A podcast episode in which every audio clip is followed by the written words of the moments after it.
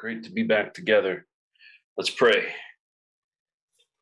Uh, Heavenly Father, we just pause in our day uh, to come together, Lord, as a community of faith, brothers and sisters, seated around a table, Lord, and we just declare that you are the teacher, you're the master. Um, and we just give you this time that your word would have its perfect way in our hearts as we reflect on what we've been learning. Just to pray you to open up uh, just realms of understanding uh, with the spirit of wisdom and revelation by the power of the Holy Spirit. That we could see what we haven't seen before in the scriptures, that we would understand your heart better than we've ever understood your heart before, um, that we would come away encouraged um, in our journey of faith as we're studying your story, studying uh, the journey of those that have gone before us, mothers and fathers in the faith. And Lord, we thank you for Pastor Sylvia. We thank you for who she is, for connecting us. And we just thank you for the gift that you placed inside of her um, as a prophet and a teacher, as a pastor, uh, a messenger of the word of God. We just pray your anointing to be upon her as she ministers tonight, that she could, or really, you would just speak right through her, Lord, uh, as a vessel to us, and uh, and bring your enlightenment, your encouragement, and and I just pray you bless our conversation and discussion, and that the name of Jesus would receive all glory, honor, and praise, and Lord, that you would bless each person uh, and family represented in the discussion tonight. We pray in Jesus' name. Amen. Amen. Amen. And so, uh, before I turn it over to Pastor Sylvia, I just wanted to mention again for those who might not have uh, been with us until today, we've been reading through this chronological read, but it's gotten us up through um, the book of Deuteronomy. So, we're coming out of Deuteronomy now and we're getting ready to move into the book of Joshua. And Joshua is the sixth book in the New Testament. Um, but as we conclude our reading, from this book of Deuteronomy, um, we just saw how the Bible documented that um, Moses had died, um, and it gives us the history on like what was taking place around that time. And before he um, died, we saw how he commissioned his successor Joshua. And the end of Deuteronomy it marks um, the end of the Torah, which is the first five books of the Bible and that's the way that the Jews refer to those first five books. They call it the Torah. And it's also meaning the law of Moses. And so Joshua is really going to be a completely different type of book as we start unpacking and moving into the book of jo- Joshua because the first 5 books of the Bible they sort of set out the constitution for the people of Israel um, which is the foundation to all that's going to follow. So it's important that we just ran we just read over it. So we have a good foundation of understanding now as we move forward. But in the book of Joshua there's not a single law. And some of you are probably thinking, whew, you know, there's a lot of laws we just went through. So instead, though, we're going to begin to see how the law is worked out in practice. And although the law no longer, the law of Moses, that is, no longer applies to us directly in that way because we're under the new covenant, there are things that we learn about God and his intentions and how he deals with his people. And God never changes. And so it's important that we learn his character through these dealings, through the examples that we have from Israel. And so, again, without further ado, I'm going to turn it now over to Pastor Sylvia. Amen. Hallelujah. It is always an honor and a privilege to be and to connect in this way. Now, before I get started, I want to encourage all of you.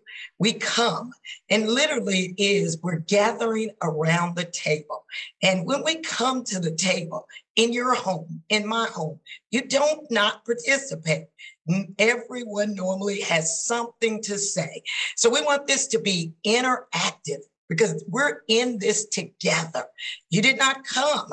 This is not your four walls in your church. You didn't come just to hear everything that I had to say and then nod and go home and say, What a great message. We came to draw from God. The very presence of God is in our midst. And he desires to teach us, but he does so for those who are open, receptive, and want to receive. So I hope you came to receive tonight, and we receive as we give out. Uh, Krista gave us a great introduction, reminding us about the book of Deuteronomy and where we're going next. And I know that for some of you, you said, this law stuff is behind me. Well, it's not. It is before you, it's in front of you, it is in you. Why? Because Jesus is the law. And the law is Christ Jesus. He did not come to, to abolish it. He said, I came to fulfill it.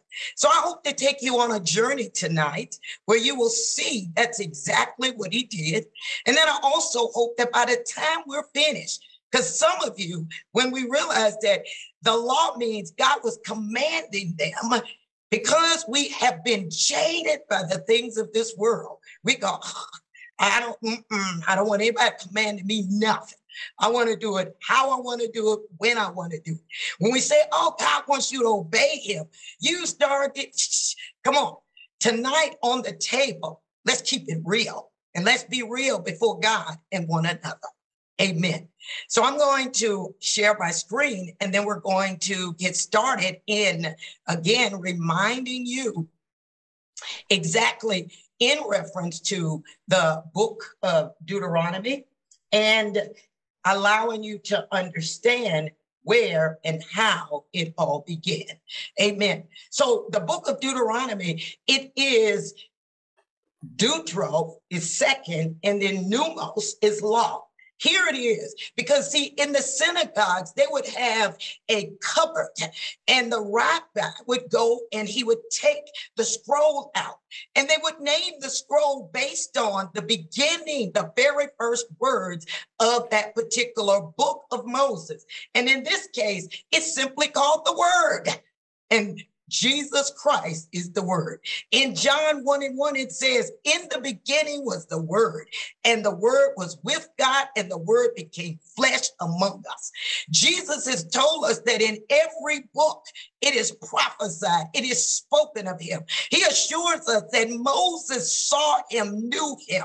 These books confirm Christ, and we need to see him in everything. I'm astonished and amazed when I realize that, you know, again, when it's time for the Jews to read the Torah, they call it the word. Well, we know who the word is, and we delight in him and in his word. Now, it's broken down into three major parts and sections. It is part one is chapter one through 149. It's the past. Moses is reminding them about their past. See, I want to pause right there because sometimes that's exactly what we need to do. We need to let God remind us from where he brought us from.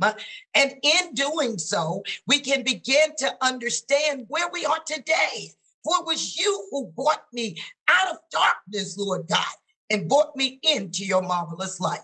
It is in remembering and reflecting our past that we can receive the corrections and the reproofs from God as necessary, but also the encouragement that we can remember, man, this is how it was. But here I am now. So he brings us into the presence. That's the second part. And that's chapter 4, 44 through 26 and 19. And then the future in 27, 1 through 34. God wants you to understand that yes, we all have a past. The Bible says that all have fallen, all have sinned and fallen short of the glory of God. When we look at the scripture, we should look and understand that how he was with them, so he was and is with us. God never gave up on Israel. He has never given up on the Jews. So therefore, we as Christians can have confidence that he won't give up on us either. And we can trust in God. You know, I believe that one of the greatest things we can do is not just to lay your prayers before God, asking God, God, I need this, I want this, God, this. No, no, no, no. Start out by exalting, by lifting, by hallowing the name of God.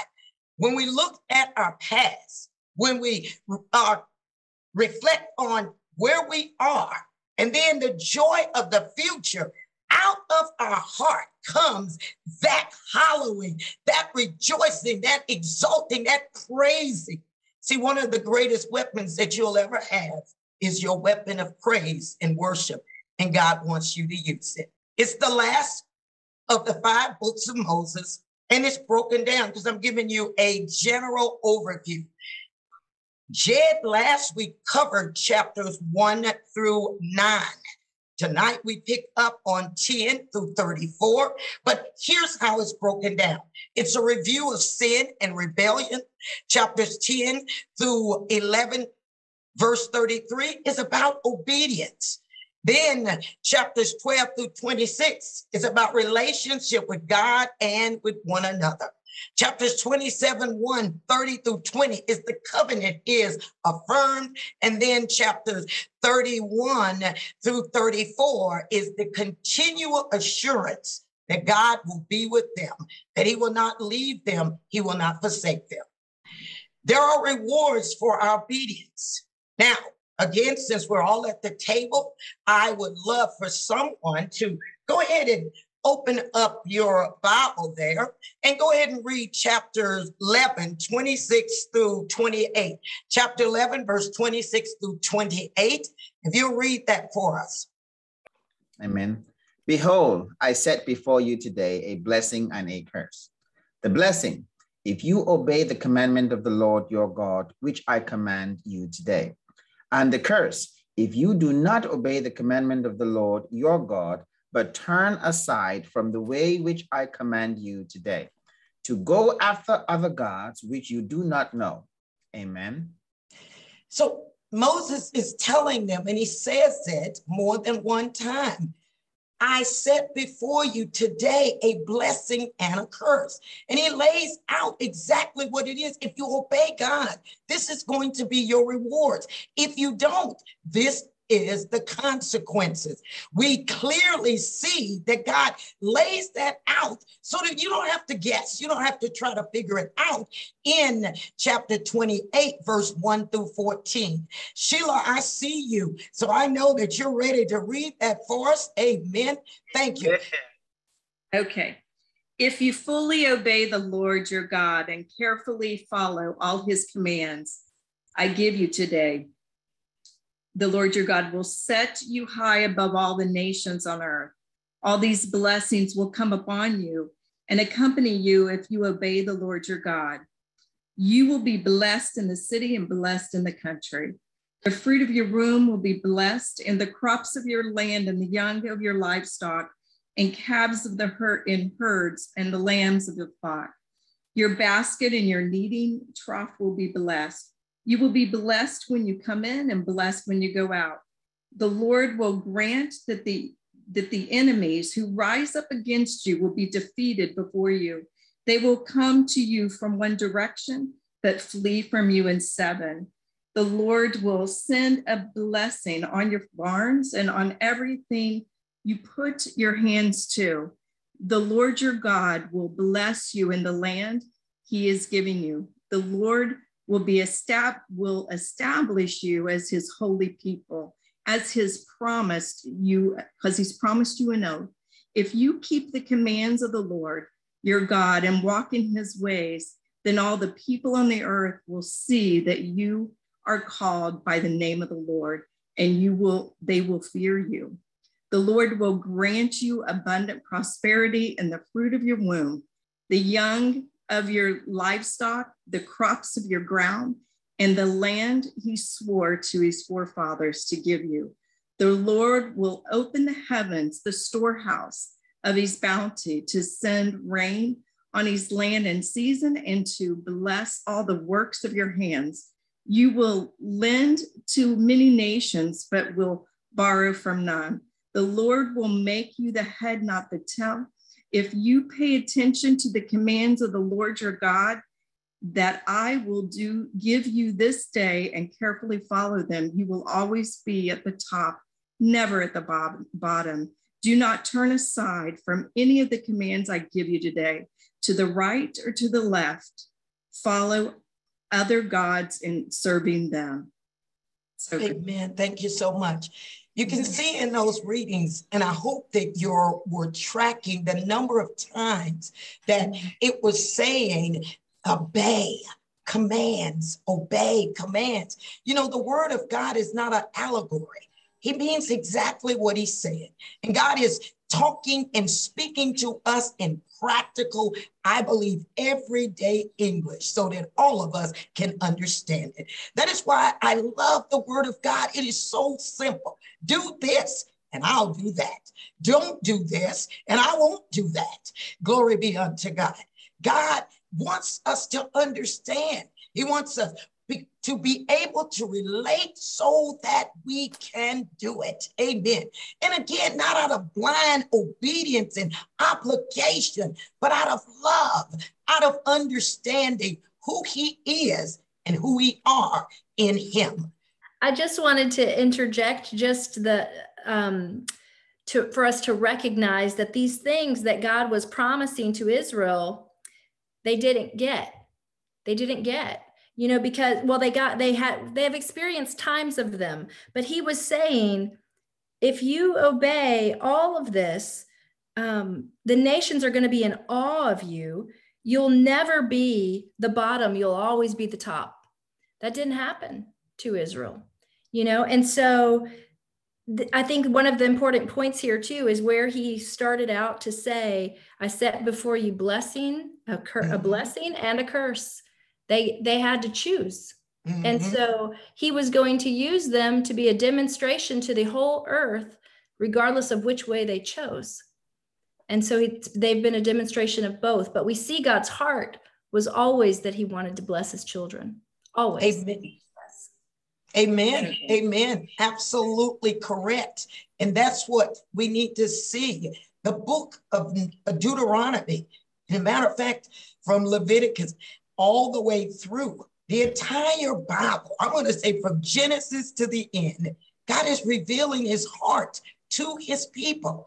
And even when we look at the nation of Israel, God wasn't just intending for it to be just all about him and Israel. No, it was to be about Israel, him using them to bring all of the other nations into this family of love, into this relationship with God.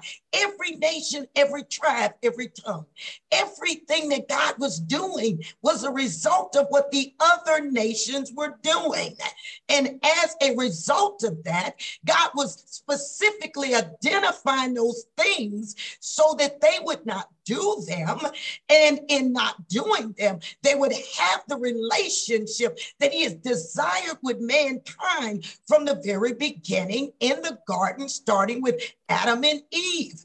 And when He was saying command, obedience is a choice command is a still a free choice for you to decide to do it but if you don't do it, there are consequences. And that brings us into the next thing is there are consequences for disobedience. And disobedience, when we look at uh, chapter 28, 15, and 68, now I'm not going to have us read that because it's a whole lot. When I tell you he doesn't miss anything, he doesn't miss anything. But when you read them, and I hope that you have, because this is a review of what you've already read since last week up until now.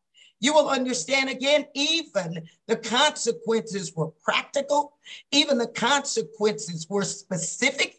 They were not some obscure thing God was hitting the mark and saying, because of your disobedience, we're going to do this.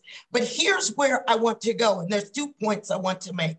First is that, you know, we now live in a world in a time where hyper grace is having a very negative effect on the church. I'm just going to keep it real. And I say that because, again, if we only give you one side of the scripture, we do you a disservice. You must understand and receive all of the scripture because that's the full counsel of God. God does not change. He's the same yesterday, today, and forever. And Christ did not die to justify so that I can continue to live in sin, but he came so that I could be came so that I could be free from the bondage of sin. That includes you from the taskmaster. And we would be able to now willingly agree with the Father and walk and live in obedience so that we can receive the promises of God. The promises of God are yes, yes, and amen.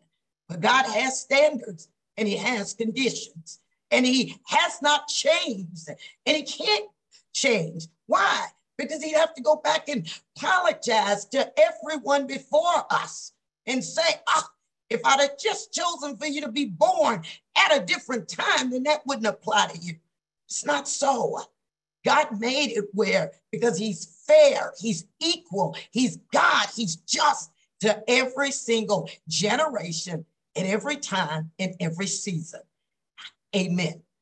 I want us to look at, and again, if someone will pull up Isaiah 63, 1 and 6, because I want to talk about the wine press. Again, God has not changed when it comes to sin, but his response is, and it's delayed. And as he is delaying that, he is putting it in the wine press and he's stuffing it and he's stuffing it until that day when all of his wrath or wrath comes forward. And it won't be a pretty thing. And I want us to understand that it's not just uh, for those who've never called on the name of Christ. For many called on his name, but they are not in Christ. Because in Christ means we walk in love. And that means we walk in obedience. See, we don't have discipline problems. People say, I have a discipline. No, you don't have a discipline problem. You have a love problem. When we love him, that's what Jesus said. If you love me, you will obey my commandments. That's what he said in John 14 and 15. If you love me, you will obey my commandments. This is what God was saying to them from the moment he was bringing them out of Exodus all the way through, and to you and I, all the way through the end of the book, the end of the story. If you love me, you will obey me. If you love me, you will do what I'm asking you to do. And I've given you a helper, the Holy Spirit, to enable you to be able to do this. All right, I know we've got some avid readers out there. Who's going to read Isaiah 63, 1 and 6 for us? Who is this who comes from Edom, from the city of Bozrah, with his clothing stained red? Who is this in royal robes, marching in his great strength? It is I, the Lord, announcing your salvation. It is I, the Lord, who has the power to save. Why are your clothes so red as if you have been treading out grapes? I have been treading the winepress alone. No one was there to help me. In my anger, I have trampled my enemies as if they were grapes. In my fury, I have trampled my foes. Their blood has stained my clothes. For the time has come for me to avenge my people, to ransom them from their oppressors. I was amazed to see that no one intervened to help the oppressed. So I myself stepped in to save them with my strong arm, and my wrath sustained me. I crushed the nations in my anger and made them stagger and fall to the ground, spilling their blood upon the earth.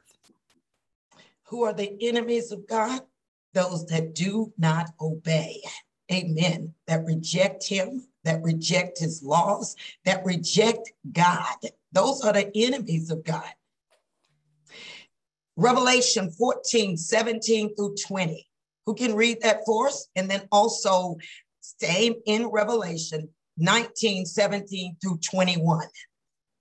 Okay, 17. After that, another angel came from the temple in heaven, and he also had a sharp sickle then another angel who had power to destroy with fire came from the altar. He shouted to the angel with his sharp sickle Swing your sickle now to gather the clusters of grapes from the vines of the earth, for they are ripe for judgment. So the angel swung his sickle over the earth and loaded the grapes into the great winepress of God's wrath. The grapes were trampled in the winepress outside the city, and blood flowed from the winepress in a stream about 180 miles long and as high as a horse's bridle. Amen. Now 19, 17 through 21. 19, 17 to 21. Then I saw an, an angel standing in the sun, and he cried with a loud voice, saying to all the birds that fly in the midst of heaven. Come and gather together for the supper of the great God, that you may eat the flesh of kings, the flesh of captains, the flesh of mighty men, the flesh of horses and of those who sit on them, and the flesh of all people, free and slave, both small and great and I saw the beasts, the kings of the earth, and their and their armies gathered together to make war against him who sat on the horse and against his army. Then the beast was captured, and with him the false prophet who worked signs in his presence, by which he deceived fools deceived those who received the mark of the beast and those who worshipped his image. These two were cast alive into the lake of fire, burning with brimstone, and the rest were killed with the sword which proceeded from the mouth of him who sat on the horse, and all the birds were filled with their flesh. Amen. Saints, we need to understand again God's stance on sin and his judgments towards those things have not changed. If you are, if you have any doubt, then you go and find how he responded to anything. Sodom and Gomorrah. We see how he responded to uh, Ananias and Sapphira, taking, in essence, the essence of their offering, their tithes unto the Lord, and deciding that they would give a portion and it would be all right. That's his judgment. But what is he doing now? What he's doing now is he's putting it into the wine press until the day of the Lord. We must understand and in understanding receive the truth from the Holy Spirit so we can be taught again the entire word of God. If we only get one side, and that is all of the great and wonderful, and you have not changed. You're still doing the same thing that you were doing when you came into the kingdom. Something is wrong. And we must understand that God is not going to say, oh, well, they're only human. They couldn't help it. When we look at the book of Numbers, when we look at the nation of Israel, when we look at scripture and see God's response to A, B, C, D, and if we are doing the same thing, and in many cases, even worse, and we need to understand that again, it's going to be worse for us. Why? Because we have the blood of the Lamb. We have Jesus Christ, and we all have been sealed by the Holy Spirit. Unlike it was in the Old Testament when he would come upon them so that they could do the work that God was calling them to do. But with us, we have been sealed. It is our seal of adoption. So, in other words, we are beyond excuse. There are consequences for disobedience. Today, yesterday, tomorrow. There are rewards for our obedience yesterday, today, and forever. We need to know the word and obey. The Bible says, work out your salvation with fear and trembling. From Genesis to Revelation, the book is about salvation unto God. And we must understand that salvation is according to God not according to us. Let us be hungry and thirsty for the truth of the word of God. They rejected it and there were consequences. Let's receive it. The wine press is real. Here's another thing I want you to food for thought. Oftentimes, when we see the rainbow and we rejoice, okay, we should on one count, yeah, because it is God's remembering. He's a covenant keeping God. So he's remembering his covenant with Noah that he will not destroy the earth the way that he did. But here's the other way you need to understand it's a reminder that the same level of sin has risen up on the earth as it was during the days of Noah. I remember when I was a little girl, I never saw double rainbows. I live in the state of Florida. I see them quite often. That means it's double the level of sin. Saints, let us be wise and get understanding.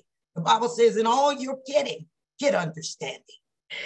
It is, again, talks about our relationship with God and one another. He lays out what the standards is in the promised land and the neighboring land. He even breaks down and in, in relationship to religion, government, special crimes, personal rights, responsibility, sexual relationship, health, welfare, and warfare. God is concerned about every area of our lives. He desires that we have a personal one on one relationship with Him that is based on who He is and according to His word and His will. But he also wants us to be responsible in how we treat one another. He didn't leave anything up to chance. Why? Because he's a good, good father and he loved them and he loves us. And he wanted them to know because he knows the end from the beginning. He know what he knows what good is because only he is good. And so, like any responsible parent, any parent that loves their child, he was trying to tell them, lead them, guide them. That's why he gave them the commands. That's why he was laying it out for them to understand. Then it goes into they have to reaffirm their covenant. See, now when they get to Mount Ebal and Mount Gerizim, they have to ratify for themselves. And that is a certain number of the tribes, and he named them, would stand and they would quote out the blessings. Then the other ones would be shouting out the curses. And after each one, whether it was a blessing or curse, everyone was to respond with amen, which means let it be as you have said. God wants us to understand that words are powerful. That's why he says you hold the power of life and death in your tongue. Speak life. So their words were powerful. And as a result of that, amen, they will confirm it. If we do this, we're going to receive the blessings in Deuteronomy 28, 1 through 14. But if we do this, we're going to receive the curses. And that is, again, 15 through 68. I don't know if you've read all of them, but if you have, and you see any of that stuff going on anywhere in your lineage, you may want to have some conversations and seek the Lord and pray. God always also was demonstrating the continuity that he was going to be with them. That as he was with Moses, he was going to be with Joshua. And as he was with Joshua, he would be with the people. The continuity, God is with them. And that did not change. Moses is going to die. You know, the book of Deuteronomy, Moses this was the last seven days of the very life of Moses. Most commentaries believe that Moses would come and he would speak to them, and that's why it's broken down in three parts. He spoke on three days. He would speak on day one, right on day two, speak on day three, right on day four, speak on day five, right on day six, and day seven was the end of his life.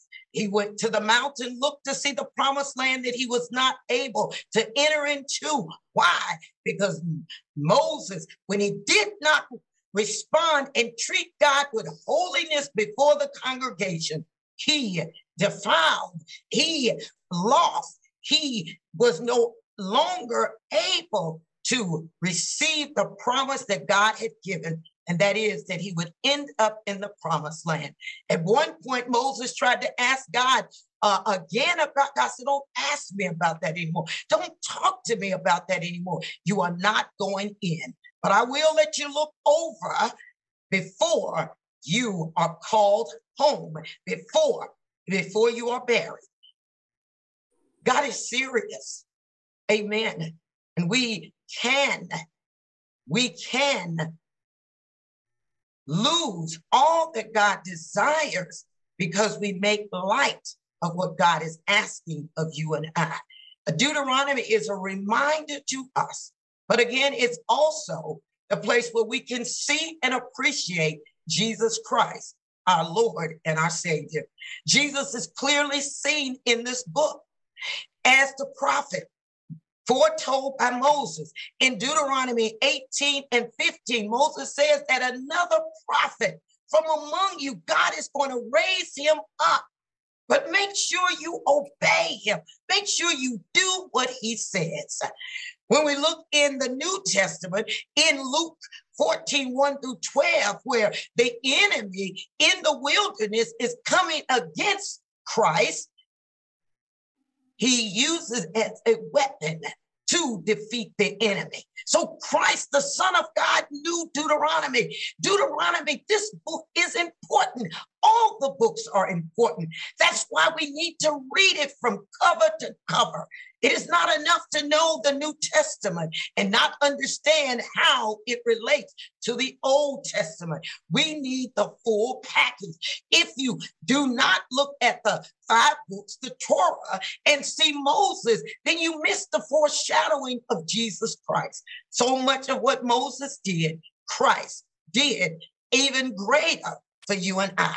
Christ tells us that the two greatest commandments in Matthew 22, 36, and 40, Mark 12, 28, and 34 is to love the Lord your God with all your heart, your soul, your mind, and your might.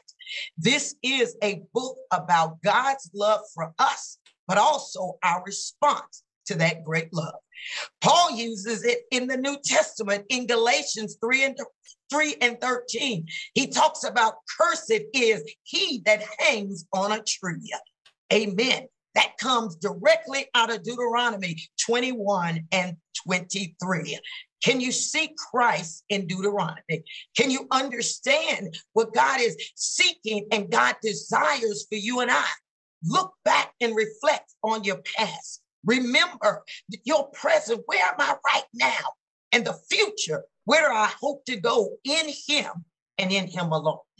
And Pastor Sylvia, I have a comment here as well, um, just on what you were saying about um, the holiness and and obedience. And you know, I think when we're in these books, this is where sometimes there truly can be a disconnect with the church, with which is part of the conversation you led a moment ago, um, in regard to um, legalism, you know, things be, being labeled legalism in the church, God's word being labeled legalistic, as if it's legalistic to obey God's word, which is an absolute lie, you know, and, and so what we're saying when we're looking into god's word is not that we are trying to earn salvation in any way by being good or just doing what god said. It's that culmination of doing these things out of the love for god. And ultimately what it shows is it shows that the it shows the fruit. So your obedience is the fruit of your salvation. It's the evidence that you're actually saved that's you know because if you're not bearing any fruit um, then are you actually saved? You know in the new testament paul said test yourselves and make sure you're truly in the faith.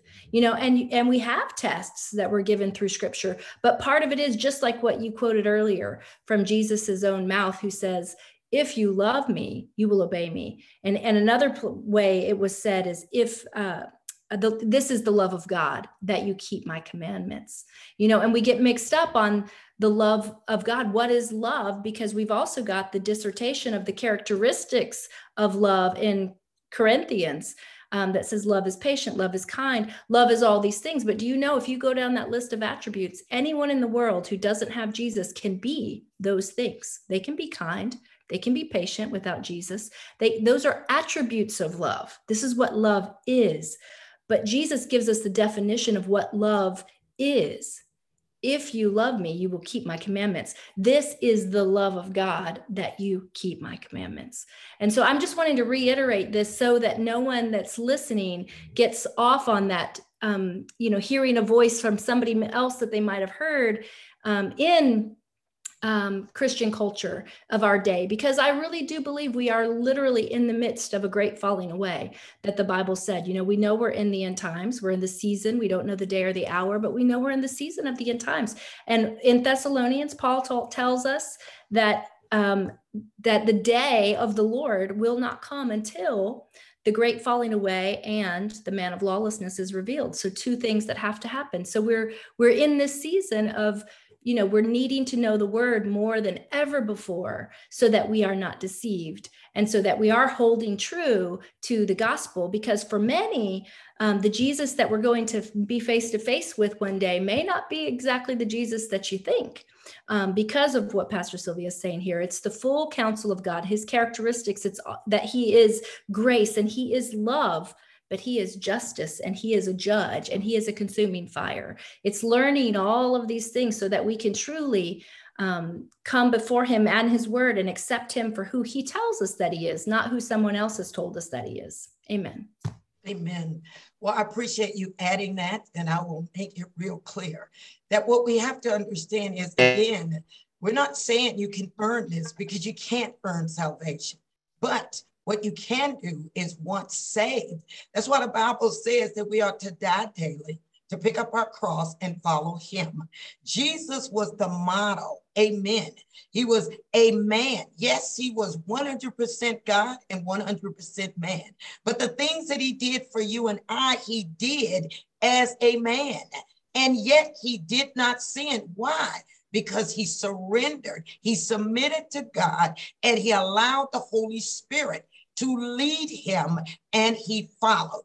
And when there were times of testing, like in the garden, he prayed and understood ultimately the thing that had to be done was the will of God. And I always like to say if it is that, you know, the things in the Old Testament doesn't um, matter anymore. We're saved by grace. You can do whatever you want to do and still be saved. Then why did why did the apostles not display and depict that in their way of living? If you look at the Peter before Christ was crucified, resurrected, dead, and buried, he rose on the third day. And after he's filled with the Holy Spirit, he is a different person. We attribute the grace message primarily to Paul. But if you look at the Paul the life that Paul led, you will see the fruit of his salvation. You will see that he understood that he had to allow the Holy Spirit to change and alter his life. We must again know that and especially when you look at church history, you will find out that unfortunately, a lot of the things that were written were not and are not true. In Jeremiah 16 and 19, the Bible says that our forefathers inherited lies that did them no good, and they're not going to do us any good either. We must receive the truth of the word of God and be willing to understand that if what I've been taught, what I believe and what I think doesn't line up with the entire counsel of the word of God. It isn't God who made a mistake, it's me. And when we begin to say God is love, he is love. But God has always been love. It's not something he suddenly became in the New Testament after Christ was uh, after Christ was crucified, died, and buried, didn't suddenly become love. He's always been love. Go back to the garden and see Adam and Eve fail in love. He's the one that gave, made the very first sacrifice of that animal and covered them in the skin. That's an act of love. Everything he does, he does it out of love. We need to understand God's God's way and his love as compared to what we've been taught and what we see in movies. Don't let Hollywood movies teach you about who your God is. Let the scripture with the Holy Spirit teach you the truth about who God is. Conclusion We are saved for righteousness, not by righteousness. Our righteousness is as filthy rags. The need to do right in the eyes of God is as common in the New Testament as it is in the Old. Doing right in the eyes of God didn't go away in the New Testament, it's still there. This book is important because it reminds us of the past. It teaches us how to live in the present and urges us to look to the future. We are justified by our faith, but we're going to be judged by our works. That's why Jesus warned us. He said that a tree, a good tree cannot produce corrupt fruit any more than a corrupt tree can produce good fruit. We're going to be judged by the fruit. The Bible even tells us it's the very word of God that's going to judge us. It's not just the unbelievers. The Bible says that judgment will begin in the house of the Lord first. Amen. The word love is used in this book 31 times by Moses. If you love the Lord, you keep his laws. Jesus again said, If you love me, you will obey my commandments. Paul says love is the fulfillment of the law. It's not a matter of legalism, but a matter of love. Love is to obey. In God's sight, love is loyalty. Love and law stand together as one. Romans 13 and 18. Romans 13 and 18. You can read that on your own due to time. I'm not going to go there, but we're going to go into our questions for today. Now, the word command is used 104 times, and the word commanded is used 443 times in the Bible, in the King James Version. Amen. Now, I know in some of the other ones, they've taken that away because of whatever the reason. But why do you think God chose to use this particular word? Question number one What do you think of when you hear the word command, commanded, commandments? And how does it relate to us as Christians today? I open up the floor on this section of the questions before we go to the next one. Come on, family, we're at the table together. Let's sit and let's talk. Um, whenever I hear the word command, um, I think of a military situation. so that's the first thought that comes to my mind. But um, whenever you think of a military situation, that commands are in place um, to help us to, to protect us. It gives mm. boundaries. It tells us where the line is drawn. It you know that this it's like with a, a toddler. If you give them lines and boundaries around them, it makes them feel safe, even though they may kick and scream. Um, so so, but that's where my mind goes. That a command is a safeguard um, to help us and to, to get us in the right direction.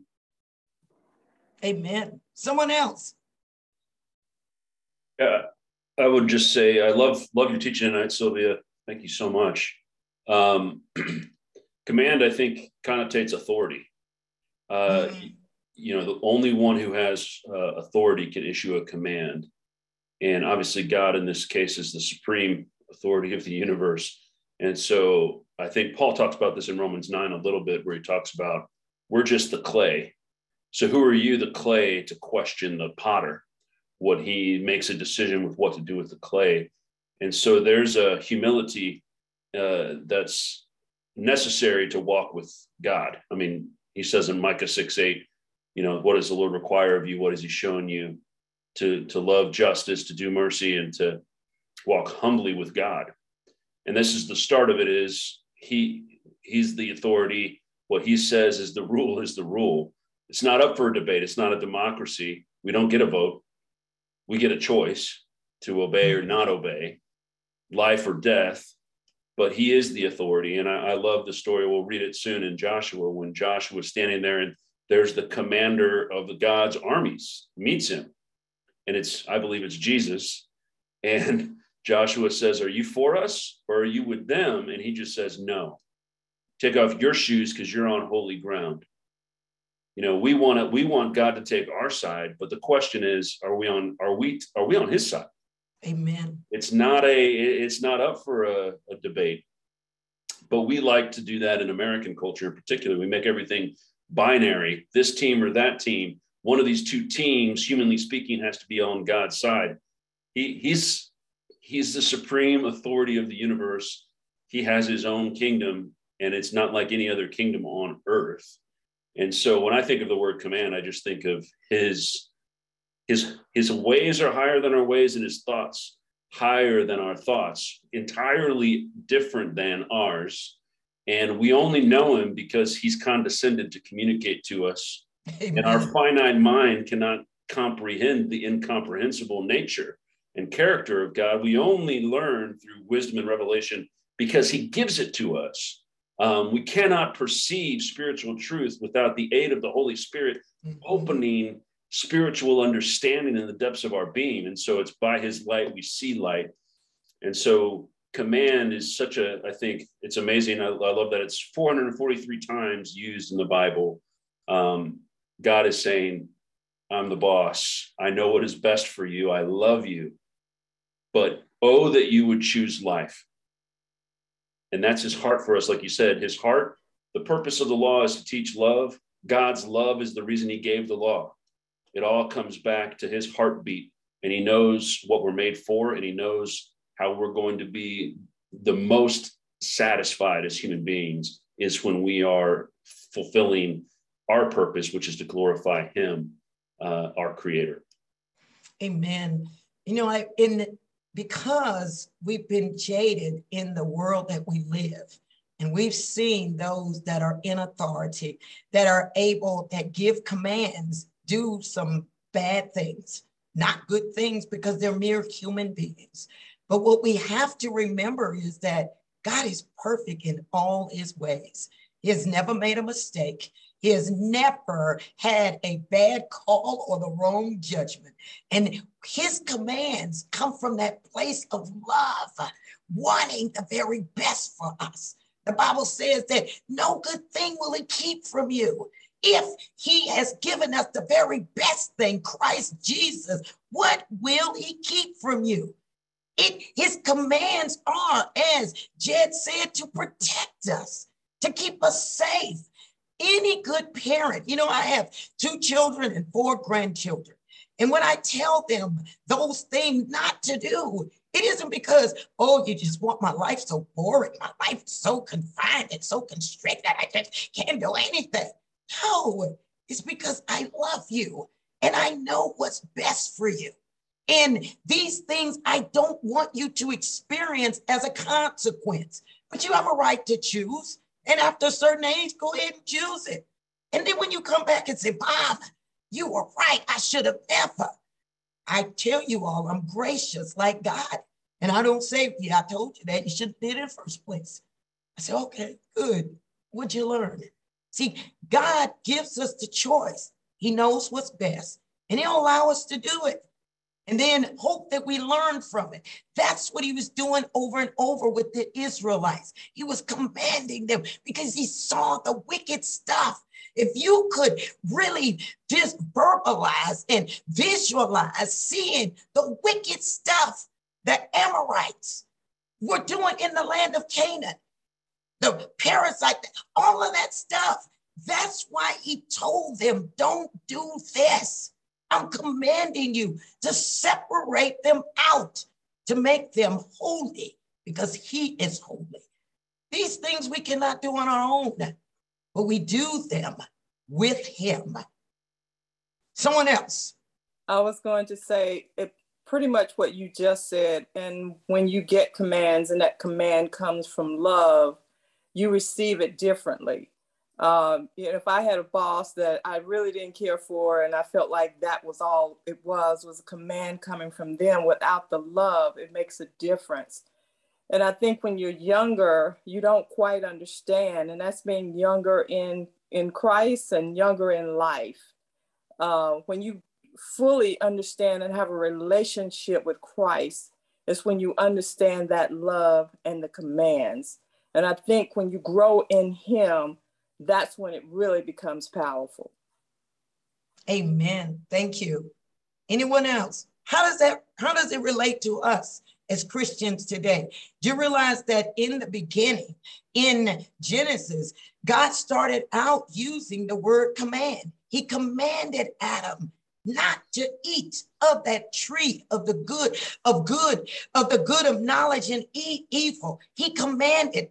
It's interesting because, you know, in other words, when he said and he spoke and said, Let there be light, there was. There was no wiggle room. Light didn't say, uh uh I don't want to be told what to do, so I'm not coming. He said and used the word. He said, Let there be light, and it was. But with Adam and Eve, he didn't say, Let there be obedience, and there was. He didn't say, Let them obey me, and they did. He said, I've commanded you. Do you see the heart of the Father? Do you see the love of God? Do you see that God did not want robots and he still doesn't? But he wants us to choose to obey because we see his great love. And then our response is, because I love you, I will obey you. Anyone else before we go on to the next?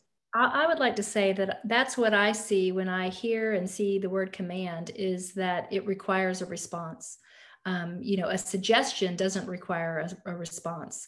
You can take it or leave it. But a command requires something. And whether or not you respond or not, there'll still be a response.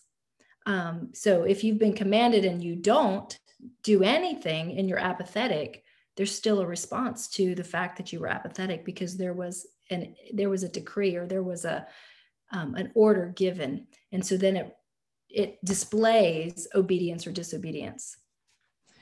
Can I just share with you? Thanks, Krista, because you're right. In going back, when you get an opportunity, look at Genesis and notice this. God never forewarned Adam and Eve about Lucifer being in the garden. He knew he was there, but he said, I command you not to eat of that tree. Do you realize that if they would have obeyed the command, like you and I, if we obey the commands of God, it does not matter if Lucifer is in the garden of not, because he cannot touch us. Glory be unto God. He can't do anything. He must have legal authority. Amen. He can knock at your door, but if you are obeying God, amen, he can't come in because God won't allow it. God never warned them about the devil, but he said, obey. Don't eat this. I command you not to do this one thing, not to do this one thing, because he already knew the end from the beginning. When we read the word of God and God is commanding us not to or to do, because a command is a two part. It's actually a two part command. See, I was a drill sergeant in the army. Amen. And before we gave a command, we gave a preparatory command. That was to make them ready. And then we gave the command of execution. When I read the scripture, I see the preparatory commands and then the command of execution. And that's what Krista was saying. God gave the preparatory command, and the command of execution is now I respond and I do it. I heard, now I do. When we, when I would bring a unit of 600, 800 into attention, I would say, company, that's the preparatory. Attention. Then that's the command of execution. Now do something. Amen. That's simply what God is saying. He's given us preparatory command after one another in the scripture. And then the command of execution is our part. How do, what do you do and how do you respond? Amen. Yeah, when I think of it, a command, I think um, non-negotiable. It's not negotiable, and it's not a suggestion. It's not. It's not just an idea. It's it's it's it's non-negotiable. This is how it is. And I like, I love how in the Word of God, God no, not only tells us what not to do, He tells us what to do. Mm-hmm. And and um, so praise the Lord. That's what I have to say.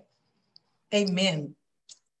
It is a command that is given uh, by someone with authority, but still, you know, because again, being in the army and I gave commands all the time, but because they were individuals, Trust me, I still had people who decided, I'm not doing that. They didn't do it. And as a result of that, they received the consequences. But those that did do it, they received the rewards that go along with that. God is is the same way. Oftentimes, again, because we hear stories about the military, we see movies and all of those things, it has distorted the beauty that's in the word and God's commandments to do or not to do in our lives. We're going to move on to that another area of questioning. Uh, and the other one is the word obedience, obey, is used 170 times in the Old and the New Testament. There are 228 Bible verses about obedience from the Old and the New Testament in the King James Version. What does it mean to obey God? Can you share that in your own word? And how is it lived out in your life? Let's get up close and personal. I'll go back to the the tree of life and the tree of the knowledge of good and evil. Uh, that um, um, I know I'm uh, early on in ministry. I've worked with kids a lot, so I'm very visual. So I love the tree analogy. But what that tree analogy has done for me, because I'm visual, I see through the day, all day long, where I'm making the decision of is this a tree of life decision or is this a tree of knowledge, good and evil decision? And it's invisible for me. But what that has always done for me doesn't always work. but but what it has done for me is it's um, it's it's helped me to eliminate, as you said, that it didn't make any difference if Satan was in the garden. Do you know what I mean? It it, it was all mm-hmm. decision. So it it eliminates um, it eliminates the enemy. You can't say, "Oh, the enemy made me do that," you know. Or Amen. no, the devil did this to me today. You know, no, it was a decision that we made of good or evil. Which way? We, I mean, which way we're going to go? We're going to choose life or death, and and we do it in one minute. We do it like ten times sometimes. You know, um, but it does eliminate that blaming somebody else. You you got to take responsibility for your own disobedience. Yeah. So in my own words, what I think um obe- to obey God me it means to be submissive. Um, I don't really know how to put it though, but I feel like it's being submissive to him. and how it applies to me uh, in my own life is you know when you obey him when you obey the commandments you see that you live a better life you you stay in a path where it's not like you won't be hurt. It's not like you won't uh, uh, uh, um you won't be attacked, or it's not like the devil won't still tempt you. But the thing is, if when you obey the word of God, or you obey God, you stay in a you you, you stay in His word. I, I don't really in, like you're safe. I'm gonna take a shot at this. Um, obey to me it's pretty much what we just talked about a command when he gives us something that that we should listen and take it to heart to just follow through. Amen. Again there it, it and the, the the key thing is in your own words. Amen We've left our theology textbooks at home. We have uh, moved away from the PhD tables, or however, what does it mean to you? So thank you.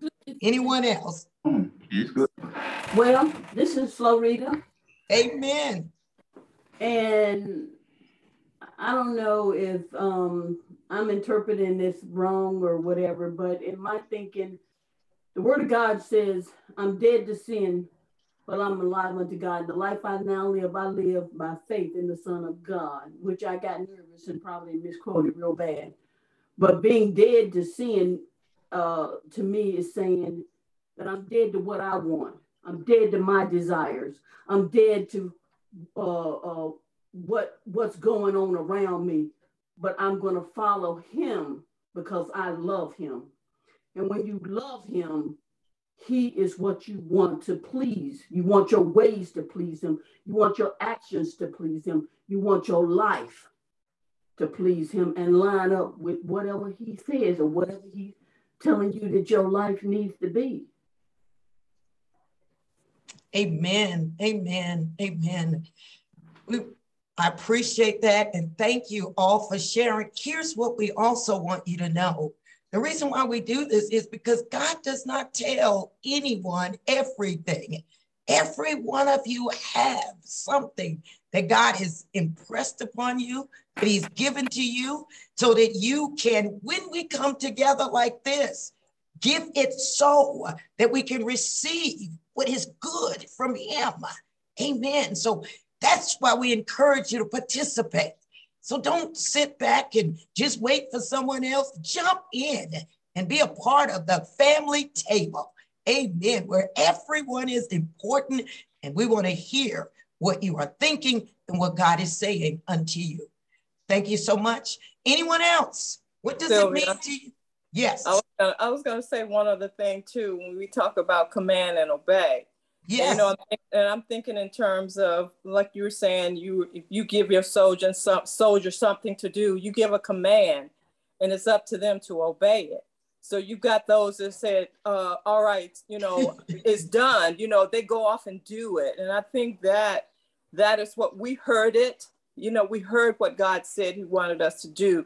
Now it's up to us to go and do it. When we go and do it, that means we obey. We're obeying Him.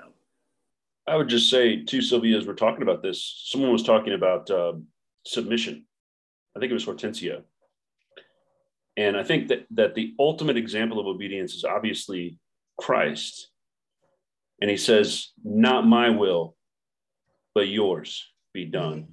And this is the very heart of obedience is my will comes after yours. My will is submitted to your will in the situation and uh, faithfulness.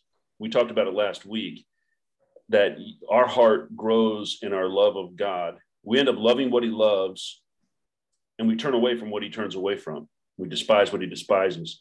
You, you, if you think about it, what you you become what you look at, what you behold, what you worship.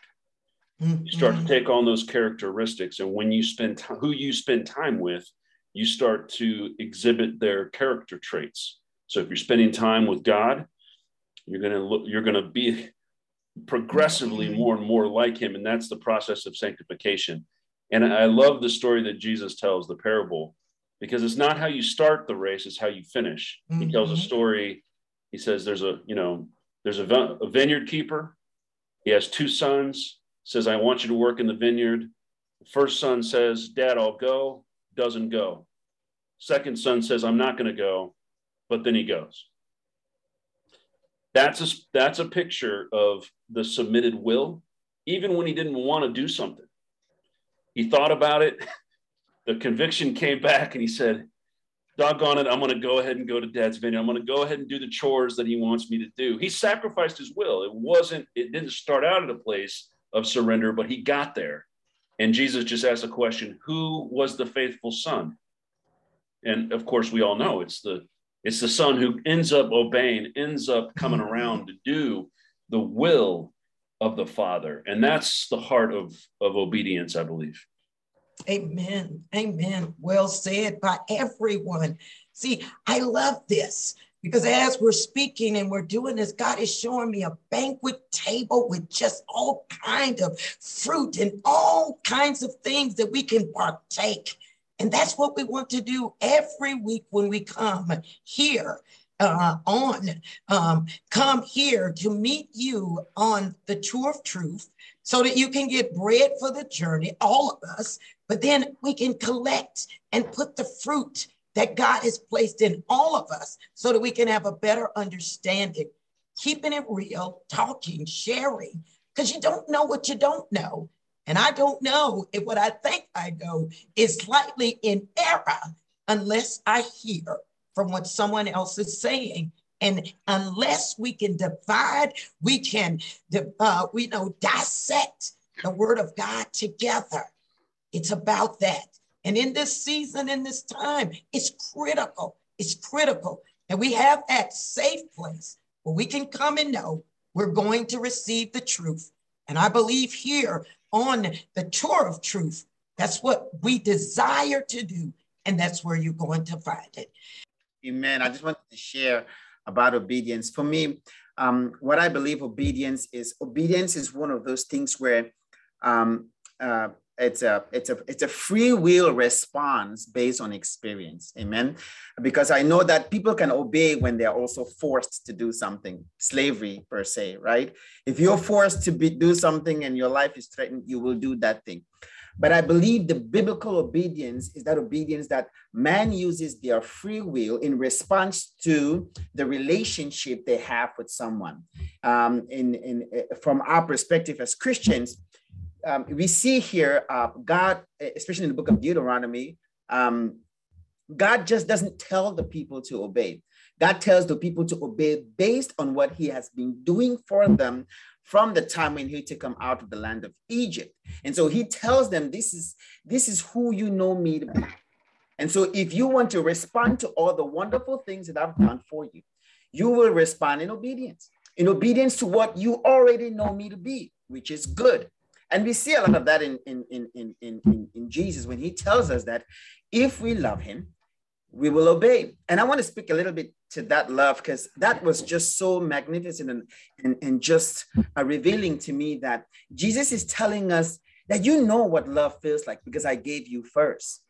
And so if you're going to love me back, the only thing I ask from you is obedience. And we see that consistency all through scripture. God is saying your obedience will come first when you have you when you have experienced who I am, and your natural response would be, I want to love this God back. What should I do to love this God back? And God gives you exactly what you ought to do to love him back. Just obey his word. Something amazingly that is both beneficial, that is actually more beneficial to you. Amen. Mm-hmm. more beneficial to you to obey because his commandments are for your own good. So when I think of obedience, I really think of it as a free will decision based on your experience with someone. Amen. Amen. Amen. Well said. Appreciate that. Amen. So the bottom line up front is simply this the more we get to know God, then the more we experience and encounter Him and His love. And we will not have challenges in him commanding us to do this or not to do it, in our willingness freely to obey him because we know he's good. You know, I think of the Bible verse that says, Taste and see that the Lord is good. When you have tasted and you have seen that he is good, you have no problem obeying him. And I would say for those of you, I hope that are married and you know that your husband, your wife is good, you have no problem obeying and doing what they say. You have no problem not doing the wrong thing because you don't want to jeopardize that relationship. How much more so should it be with our relationship with God? God, I love you. I don't do anything because I'm obligated. I let's grow up. We're not doing anything so we can be saved. Yo, whatever you do can't save you. Amen. Only Christ can do that. But what we do can please him. What we do can delight him.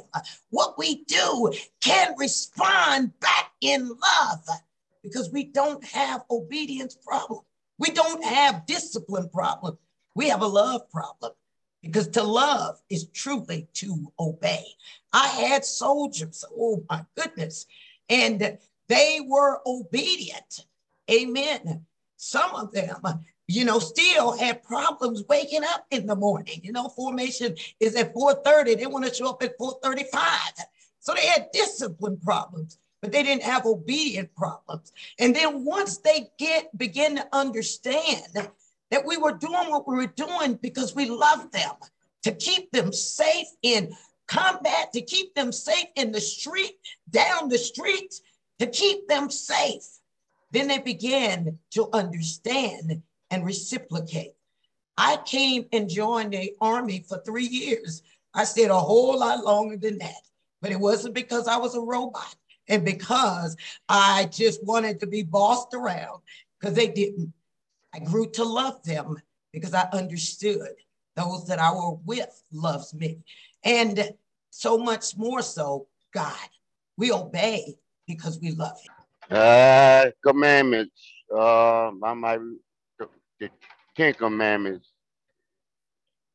If we fail one, we fail them all. Uh, where are we in the Lord? Are we are we uh, drinking milk? Are we are we eating meat? No, we started to eat meat. Uh, you, I just can't, you can't do it on your own. You can't control your, you can try your best, but power, you got the powers from the Lord. Receive power. And power love and being strong. They say, I'm, I ain't gonna, I ain't gonna do this. I'm not gonna do that. They say, you know, there you go, right back the same way. Are we drinking milk? Are we eating meat? Once we get there, and the power from from from Jesus when He say, "I'm, I'll be back," but I'm gonna send somebody, send a comforter for you.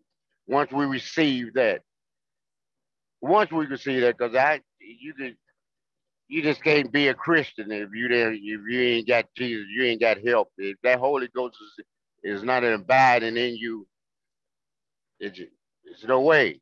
You can't do it. So what we drinking, milk, are we eating meat now? Amen. Amen.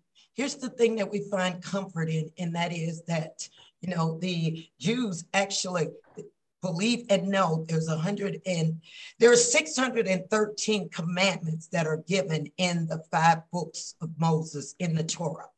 Our comfort comes in knowing that God never intended for us to keep them in our own strength because he knew that we could not.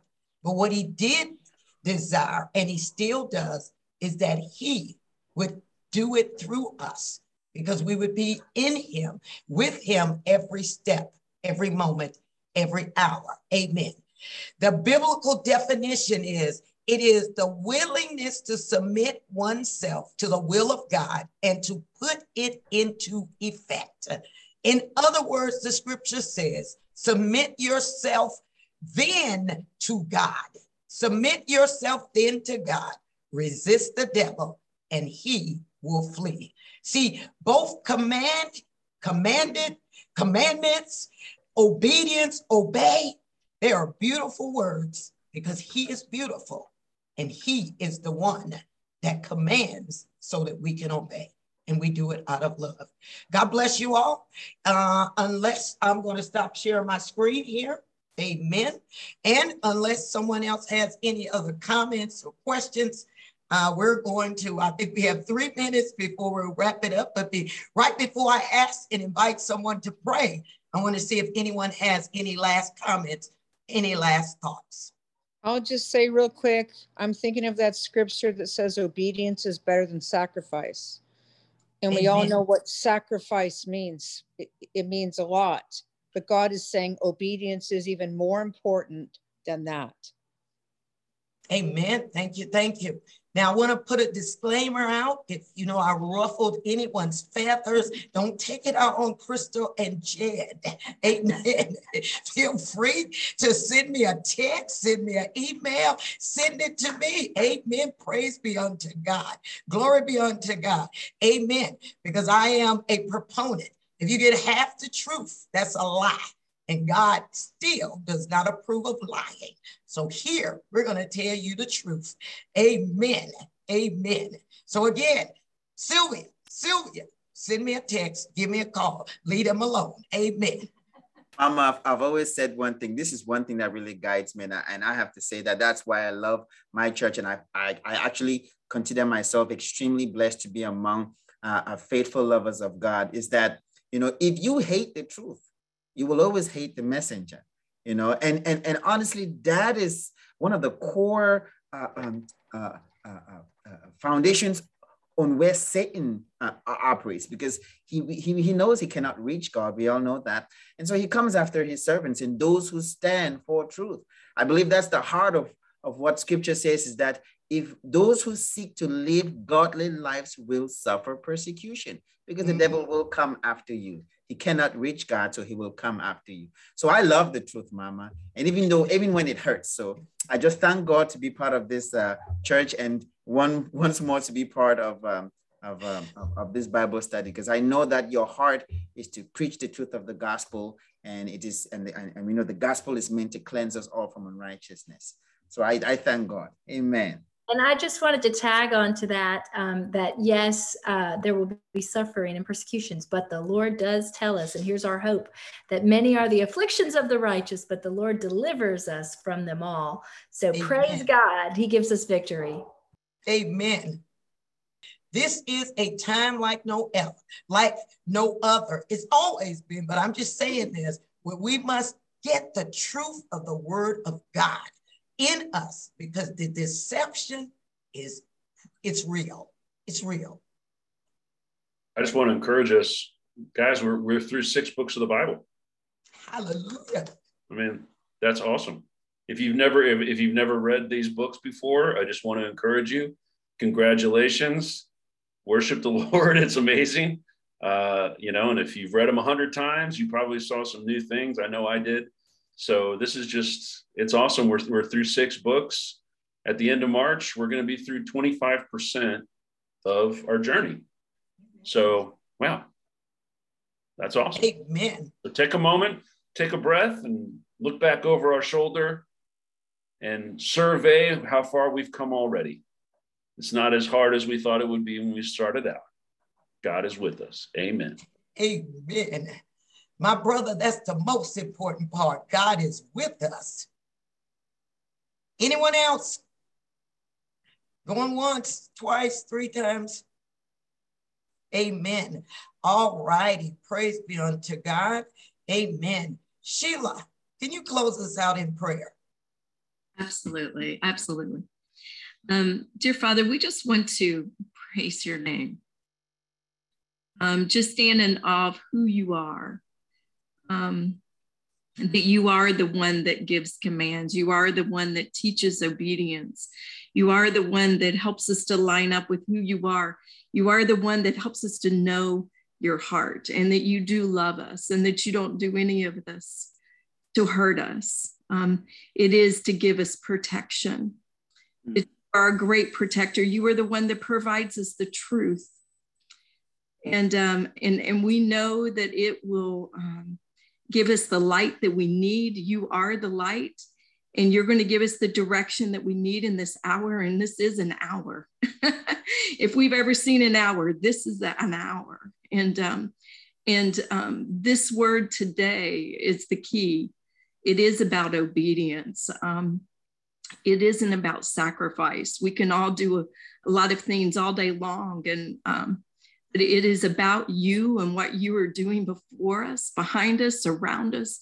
You're preparing the way, you're paving it for us um, to prepare us for what you're wanting us to do in this hour if we just listen and obey. And uh, we love you, Father. We just magnify you today. We lift you up. We um, we just want to hug on you today and know um, that you are going to take care of us um, and that you will um, give us every bit of light that we need in this dark world today, Father. Thank you for every single person that is on here today. Thank you for those that are leading this, Father. Um, I love the pureness and the truth that is that is spoken here. I just love you, Father. In Jesus' name, Amen. Amen. Amen. Amen. Love y'all. we love you too. Amen. God bless you. Amen. Amen. God bless. God Thank bless. You. Blessings. Bye. Bye. God bless. God bless. God bless you all. We'll see you back next Monday, 7:30, and at the breadcrumb videos in between. God bless. Amen. God bless. All righty. Praise Thank the Lord. You.